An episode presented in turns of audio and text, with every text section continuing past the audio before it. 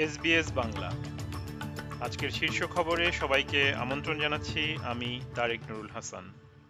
আজ বৃহস্পতিবার, তেইশ নভেম্বর দু হাজার তেইশ সাল। হামাসের কর্মকর্তারা জানিয়েছে, বৃহস্পতিবার স্থানীয় সময়ে সকাল দশটা থেকে ইসরায়েলি বাহিনী ও হামাসের মধ্যকার চার দিনের যুদ্ধবিরতি শুরু হবে। কয়েক সপ্তাহ ধরে আলোচনার পর ইসরায়েল সরকার এবং হামাস গাজা উপত্যকায় ত্রাণ সহায়তা প্রবেশের জন্য লড়াই বন্ধ করতে এবং কারাগারে থাকা কমপক্ষে একশো পঞ্চাশ জন ফিলিস্তিনিকে মুক্তি দেওয়ার বিনিময়ে কমপক্ষে পঞ্চাশ জন ইসরায়েলি জিম্মিকে মুক্তি দিতে সম্মত হয়েছে। প্রধানমন্ত্রী Anthony Albanese G twenty virtual শীর্ষ সম্মেলনের সময় মধ্যপ্রাচ্যে যুদ্ধবিরতি নেয়ার পদক্ষেপের প্রশংসা করেছেন। মিস্টার অ্যালবানিজি বলেন, অস্ট্রেলিয়া এই সংঘাত নিয়ে গভীরভাবে উদ্বিগ্ন।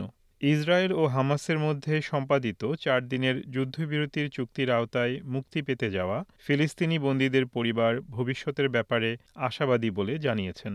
নায়াগ্রা জলপ্রপাতের কাছে যুক্তরাষ্ট্র ও কানাডার সংযোগকারী রেইনবো ব্রিজ সীমান্ত ক্রসিংয়ে একটি গাড়ি বিস্ফোরণে দুইজন আরোহী নিহত হয়েছেন। এফবিআই এই ঘটনাটির তদন্ত করছে বলে জানিয়েছে। সিডনির দক্ষিণে ওলংগংয়ে এক ছুরিকাঘাতের ঘটনায় তিন কিশোরকে জিজ্ঞাসাবাদ করছে পুলিশ। এই ঘটনায় এক নারীর অবস্থা আশঙ্কাজনক বলে জানা গেছে। তার শরীর ও মাথায় একাধিক ছুরিকাঘাতের ক্ষত হওয়ার পর তাকে ওলঙ্গং হাসপাতালে ভর্তি করা হয়েছে। সাইবার সিকিউরিটি মন্ত্রী ক্লেয়ার ওনিল বলেছেন, সাম্প্রতিক ঘটনাগুলি স্পষ্ট করে দিয়েছে যে আমাদের বিস্তৃত সাইবার নিরাপত্তা ব্যবস্থা প্রয়োজন। ফেডারেল সরকারের প্রায় ছয়শো মিলিয়ন ডলারের নতুন সাইবার সিকিউরিটি স্ট্র্যাটেজি ঘোষণার পর তিনি এ কথা বলেন। এই সংস্কারের মধ্যে রয়েছে ক্ষুদ্র ব্যবসার জন্য সাইবার হেলথ চেক, সাইবার আইন প্রয়োগকারী তহবিল বৃদ্ধি এবং র্যানসমওয়্যার আক্রমণের ক্ষেত্রে বাধ্যতামূলক রিপোর্টিং চালু করা। এবারে খেলার খবর, ফুটবল।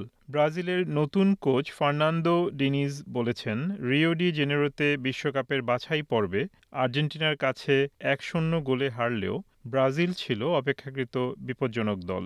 তেষট্টিতম মিনিটে জিওভানি লো সেলসোর করা এক কর্নার শট থেকে নিকোলাস ওটামেন্ডি আর্জেন্টিনার পক্ষে একমাত্র গোলটি করেন।